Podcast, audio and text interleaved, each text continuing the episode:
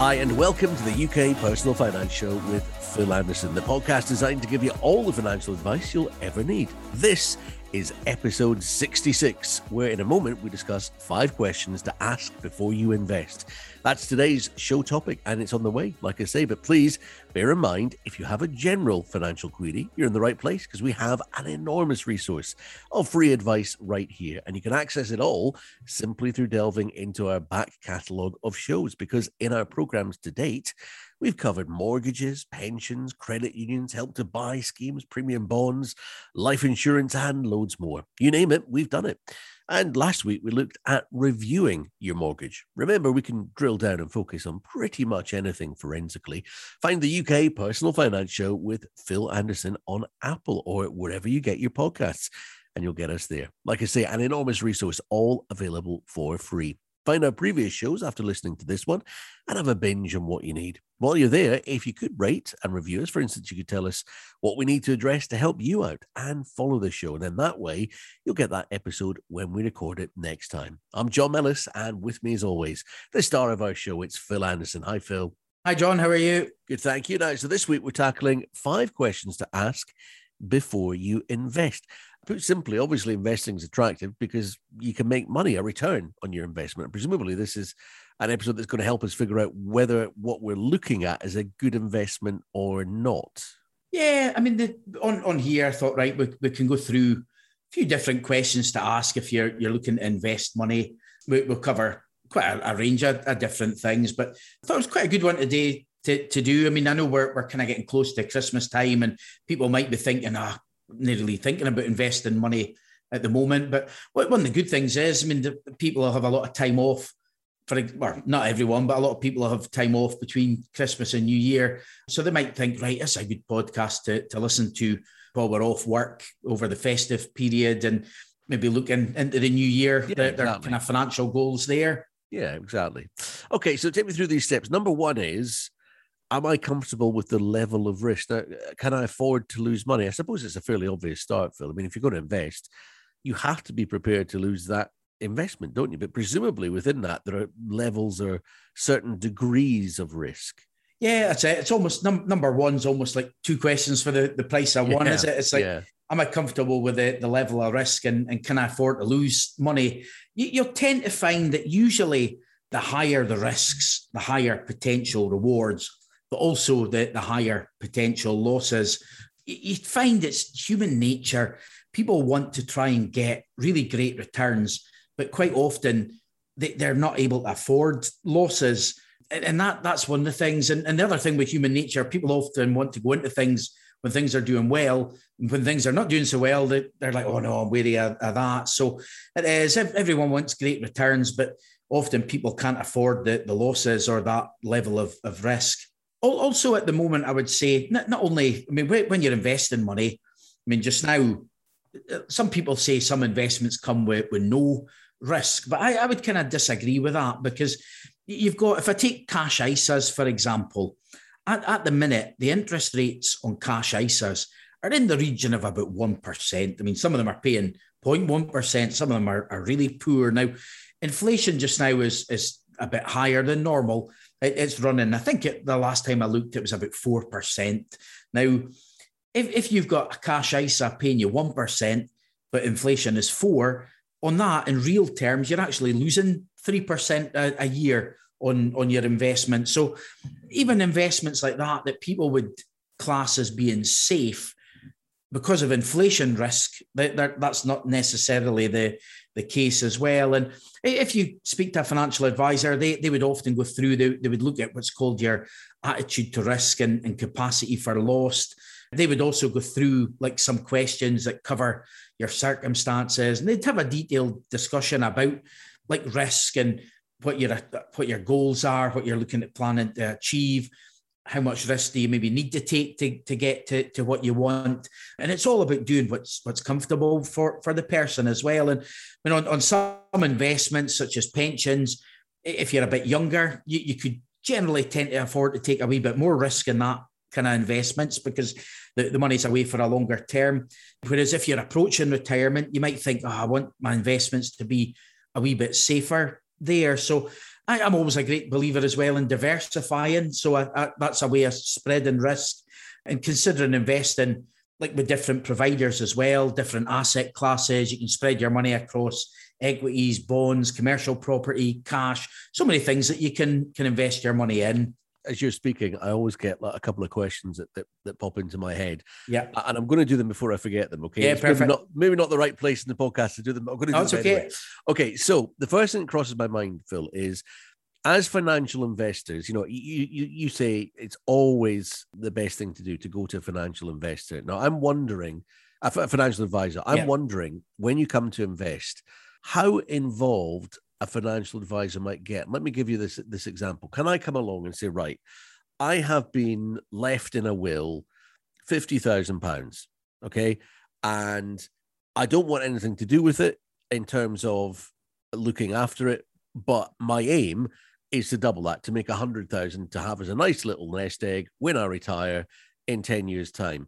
And I trust you with all this money with a kitchen sink. Can you do it? Now, would you take that on as, as a bit of business? Would you would you say, yeah, okay, we can we can do that. We can make that 50k for you? Yeah, I think it's being realistic and managing people's expectations as well. I mean, they, you, you need to look and say, right, what's your goals for for this? How much? I mean, that, that's great in that sort of situation because you're saying, right, I've got a specific figure in mind that I would like to, to hit. So what, what you then need to do is look and say, right, what return do we need each year for you to, to hit that? Mm. Is that achievable? You, you might turn around and say, oh, but I'm really cautious. I wouldn't want an investment that would fluctuate up and down. And if that was the case, then that would have a big impact on where someone would recommend that you, you invest. Whereas other people might think, oh, I want to invest in, in property. I want to invest in stock market. You, you get so many different places that, that you can invest in. Whatever you're doing, it's being comfortable with how that can, mm. like the, the risks attached to, to any particular investment. So that in that particular case, Phil, and and those these are the the parameters that I gave you. So I've got 50k. Yeah, uh, I want it to be 100k in 10 years' time. Would you go away and do like sort of case studies and projections and say, well, if you put it in this, or if you put a little bit, would you come back with a, a variety of options for what I could do? Yeah, so I'd, I'd look to say, right, what, what level of risk are you you comfortable with? Recommend something there. And, and, and, you know, there's no guarantees. That's the thing. Past performance, there's always that disclaimers. Past performance is not necessarily a guide to the future.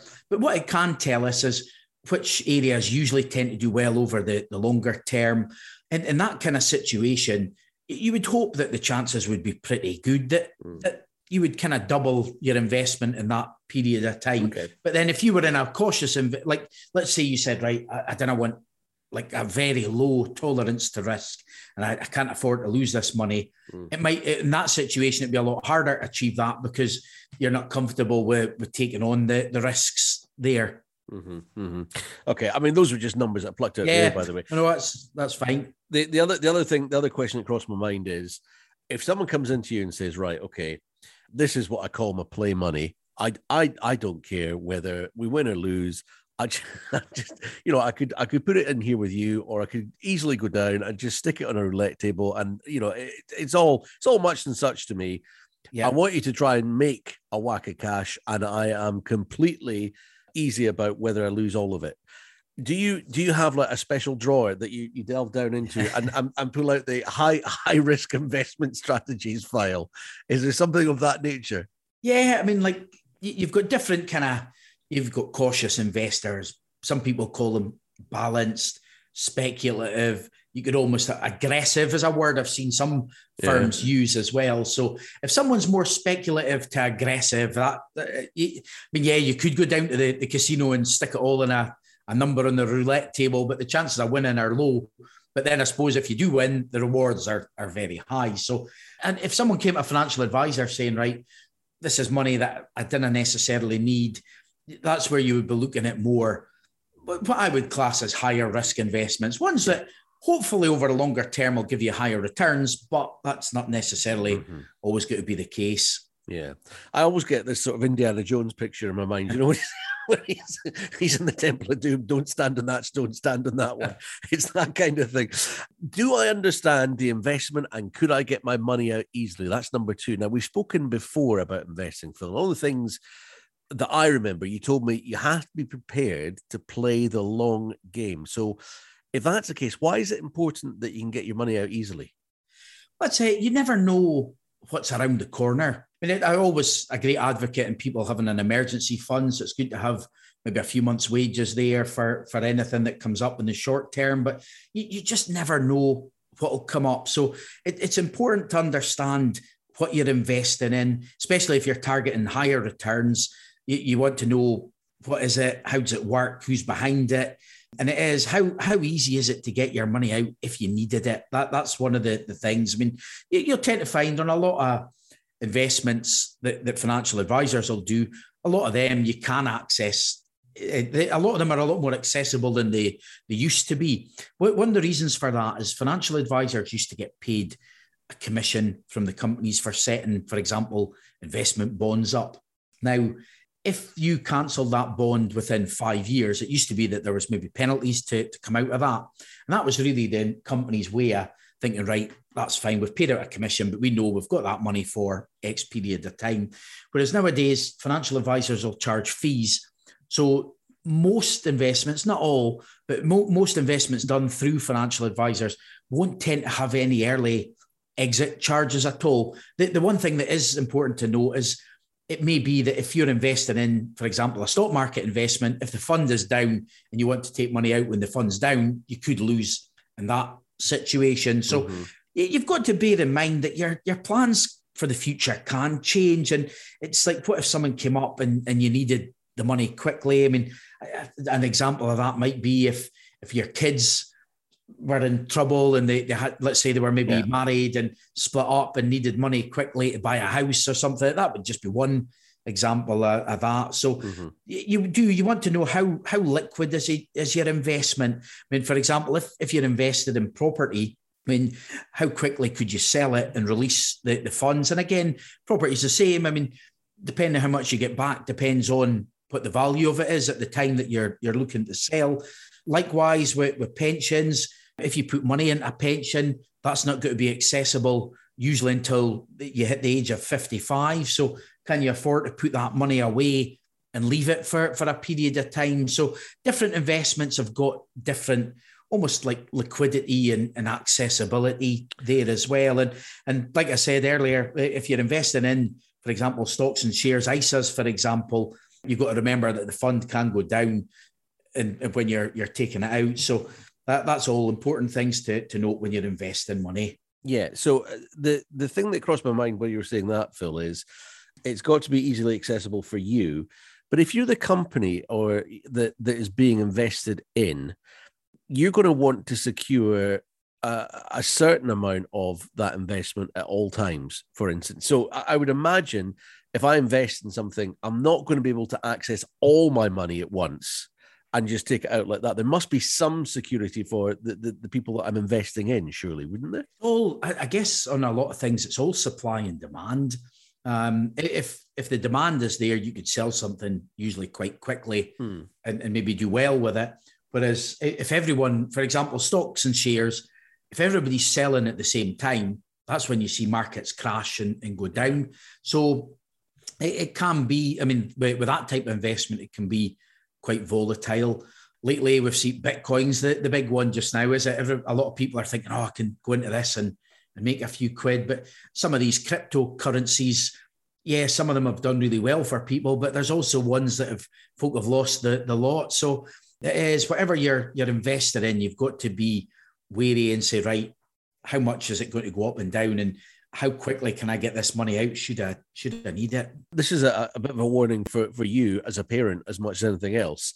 I was going to drag my son into this podcast at one point because he came to me and he said, "You know, I, I, think I'm going to take some of my money that I've got from uh, from working in the hotel where I, I clean the chalets, and I'm going to invest it in in cryptocurrency." And I said, "What?" He said, "Yeah, I'm going to invest it in cryptocurrency." And apparently, this had uh, he he'd been convinced this was a good deal through ads that he'd seen whilst gaming. Yeah. So, you know, they're even trying to attract kids that are 15, 16 years old. And they've got they've got no clue. Let's be honest. That's it. That's it. I, I, don't know. You want there to be like protections in place because yeah. every, some some folk are a bit gullible. They see it and they think, oh, this returns, this folk have done really well out of this. Oh, I want a piece of that action. And and sadly, often the, the folk in that situation are the ones that can't afford to to lose it. I, I tell you a good one with my uh, one of my kids just now. He he came to me and goes, Oh, dad, can you can you buy me this box of lollipops? And I'm thinking, lollipops? Because why do you want that? What he was looking to do was sell them at school.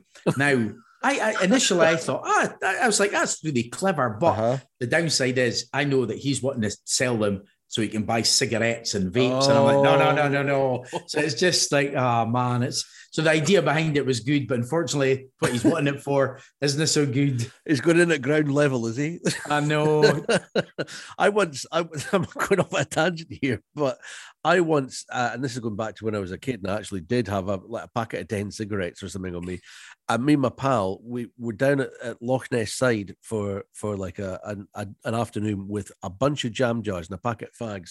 And we went, into the jam jar, lid on, and we were selling it as authentic Scotch mist as the as the American tourists came off the bus. And you what is we sold out the whole lot. We said, Don't open the jars, don't open the jars, you'll lose it. And we sold the whole lot in, in about half an hour. Honestly, if, if, uh, of all the gullible people in the world, tourists are up there. Right. Um, don't do that, kids. The third in our in our five questions to ask before you can invest. And this is the sort of thing that you know I'm talking about here, Phil, I suppose. Are my investments regulated? This is a slightly sticky area, isn't it? Some things are, others aren't, I guess. Um, so take me through it. Yeah, that's it. One of the other things here as well is you want to know that if something goes wrong, you're going to have the protection of yeah. the, that's what's called the Financial Services Compensation Scheme, often referred to as the, the FSCS and there's also what's called the Financial Ombudsman Service, or quite often that's referred to as FOS. That, that's one thing in financial services. You've got a lot of acronyms, acronyms and jargon. Yeah. But the, the Financial Ombudsman's there to protect people if they've been given poor advice. It's a free service and it can help with, with things like investments, pensions. So it's it's important to, to know if your investments are, are covered by, by this service. And likewise, the, the FSCS is, is also a, a free service It's there to protect you when financial firms fail. Now, it's important to note not every investment will be covered by the likes of the financial services compensation scheme. So you should check what protections are in place for, for any investments that you're making.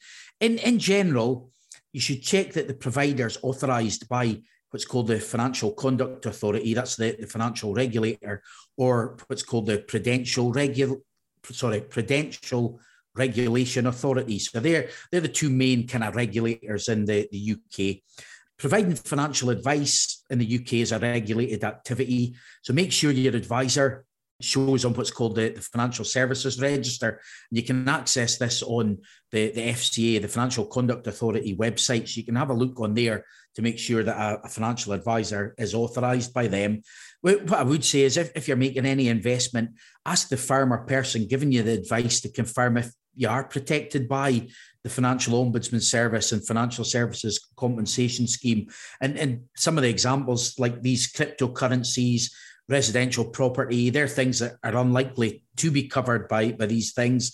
What I would say about property is you may, if you're taking out a mortgage, you might have some protections with, with that through the, these kind of lines. But it is you, you want to find out is the, the investment regulated because you get unregulated investments as well, and things like unregulated collective investment schemes, crowdfunding. There's things like investing in mini bonds. There's a lot of different things out there that people can put their money in. Yeah, and, and they obviously do, which sort of leads me on to would you or do you personally invest in anything unregulated or have you recommended something unregulated to a customer before and if you did how did you obtain a, a degree of certainty about it for the customer?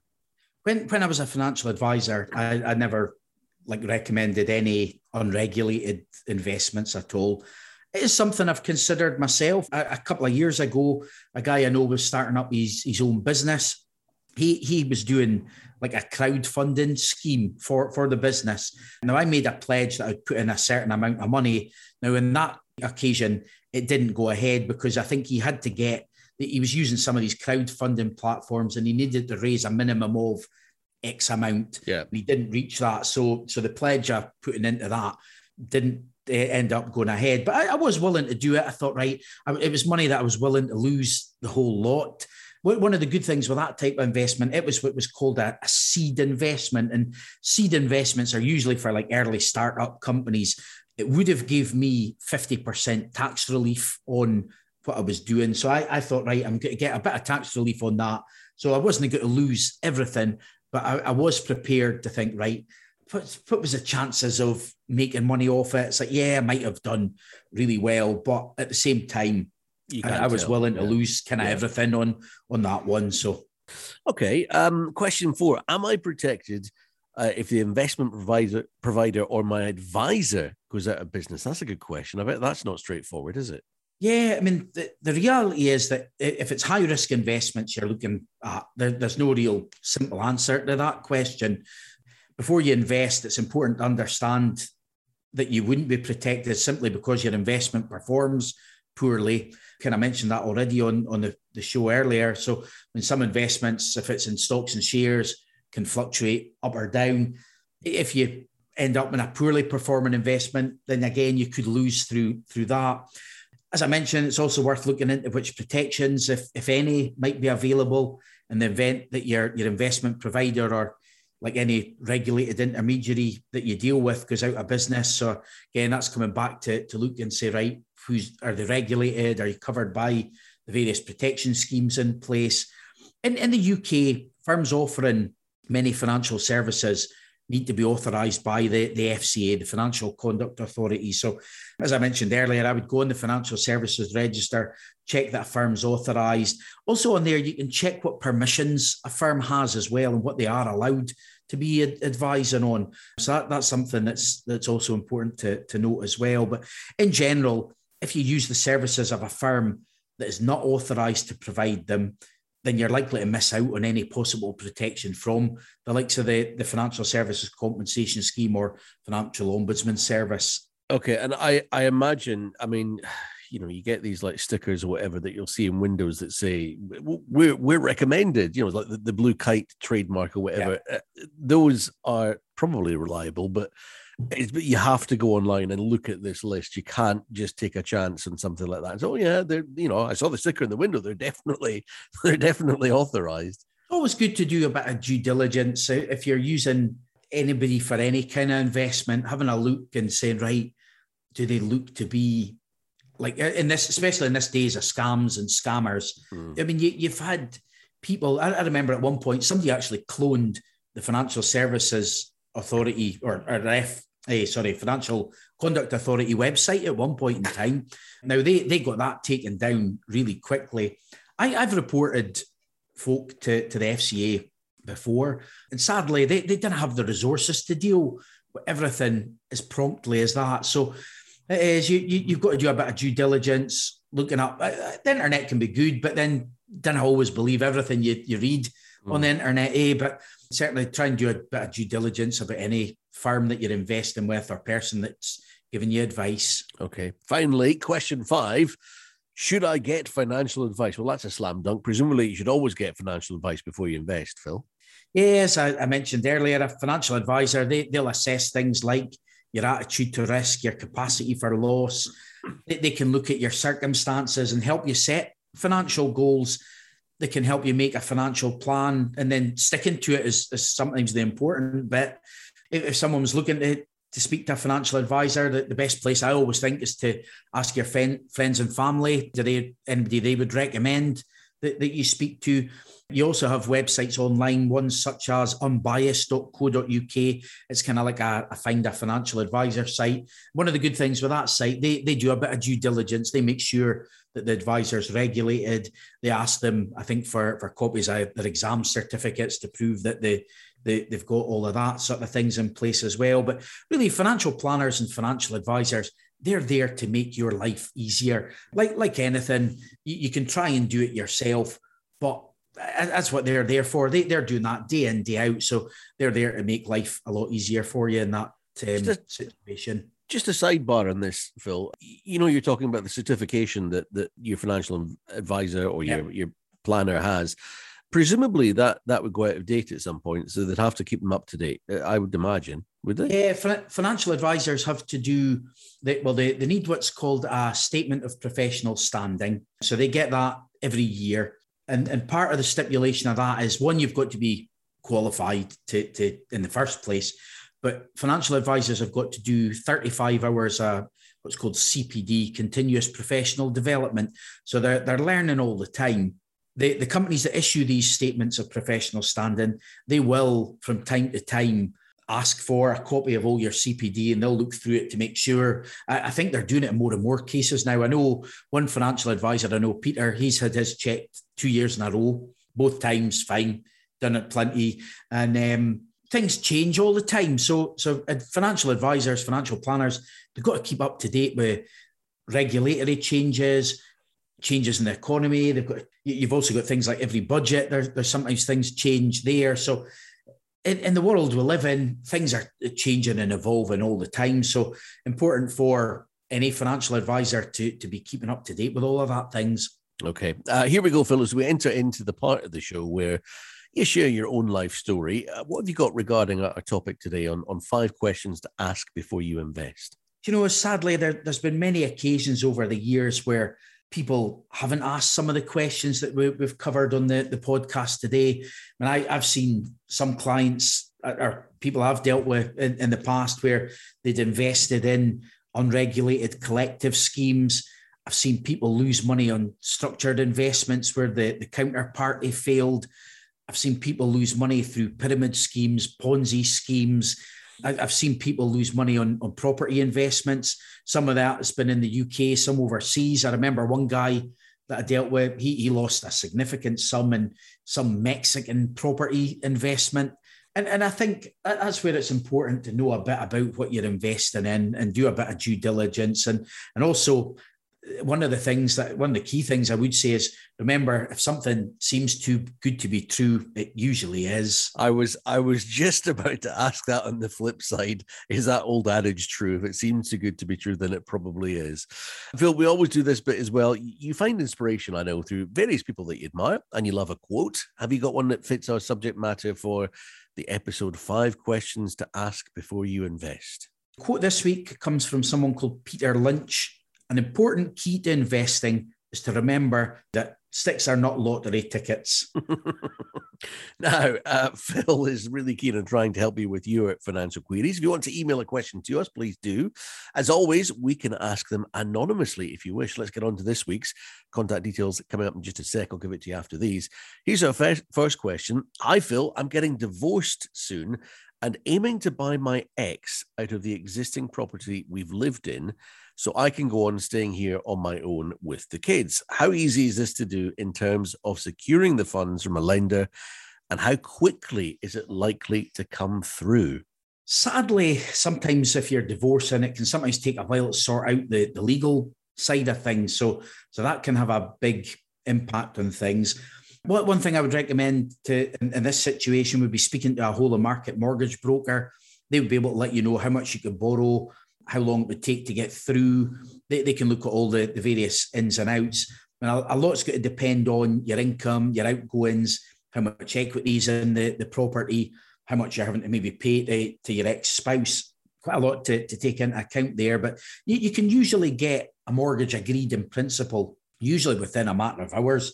So, time wise, to know if it's doable or not would, be something that you, you should be able to find that out pretty quickly. But like I say, sadly, with, with divorce and sometimes all the, the legal side of things can take a, a wee while to sort out.